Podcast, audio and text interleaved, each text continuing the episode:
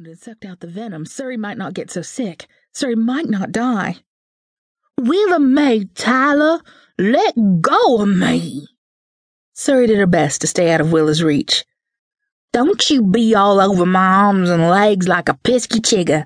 I ain't been snake bit. I ain't. Surry all but shouted. Not so scared any more, Willa's heart stopped drumming in her chest. She breathed a sigh of relief and put her penknife back in her trousers pocket. The day was hot despite the lateness of the afternoon. Flies buzzed around, and gnats. Willa swiped them away. Surry Lion was Willa's best friend, her secret friend. If something had gone bad wrong for Surry, Willa didn't know where she could go for help. She'd never been to Surry's house, and Surry had never been to hers. Her mother and father didn't know she had a colored friend, and Surry's mother and father didn't know Surry had a white friend. Wasn't any reason for them not being friends. It was just the way of it. Willa knew that colored folks and white folks didn't mix, and so did Surry. They both knew better than to say anything to their families, that they were friends. A year back, when her father made a trip to the nearby Shelby plantation, Willa had gone with him in the wagon. She'd never been to the plantation and had begged her father to take her. He finally said yes, but warned her not to talk to the coloreds, the slaves. When she asked him why, he'd simply answered, It's just the way of it, that's all. Willa accepted what her father said and planned on obeying his wishes while at the plantation. Not so easily done when a smiling, pretty girl wandered up to their team to lead the hitched horses to the water trough. With her father otherwise occupied, Willa accompanied the little girl. She'd just turned seven and guessed this girl was about her age.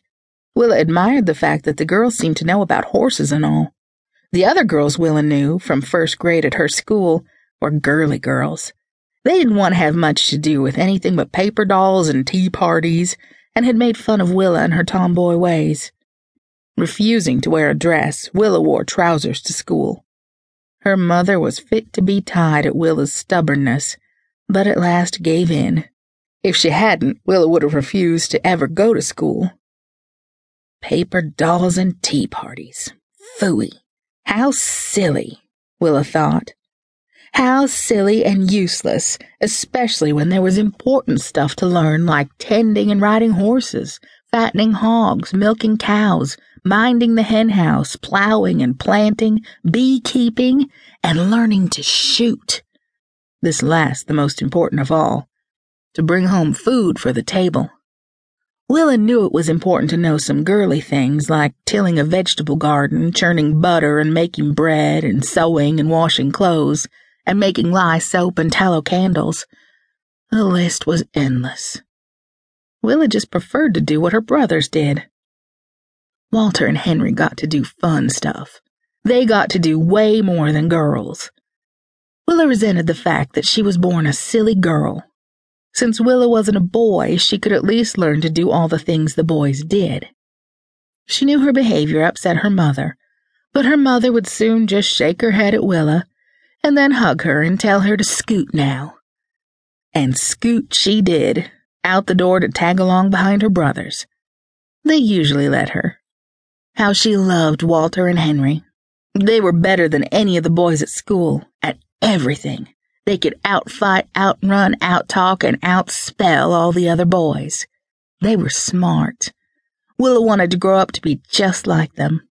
The other girls at school laughed at her tomboy ways, but she didn't care. She didn't want any girly friends anyway.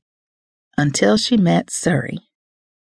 Surry was a sort of girly girl, Willa had come to learn, but it was all right. It was all right because, well, Surry was just Surry.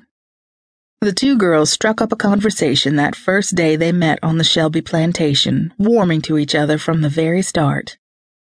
Willa had asked Surry where she went to school, wishing Surry was in her first grade class. Surry told her she didn't go to school, not yet anyway. She wanted to go to school. She wanted to learn to read and write, but couldn't. She wasn't allowed. Willa didn't ask why instead offering to teach Surry what she was learning at her school if Surry wanted.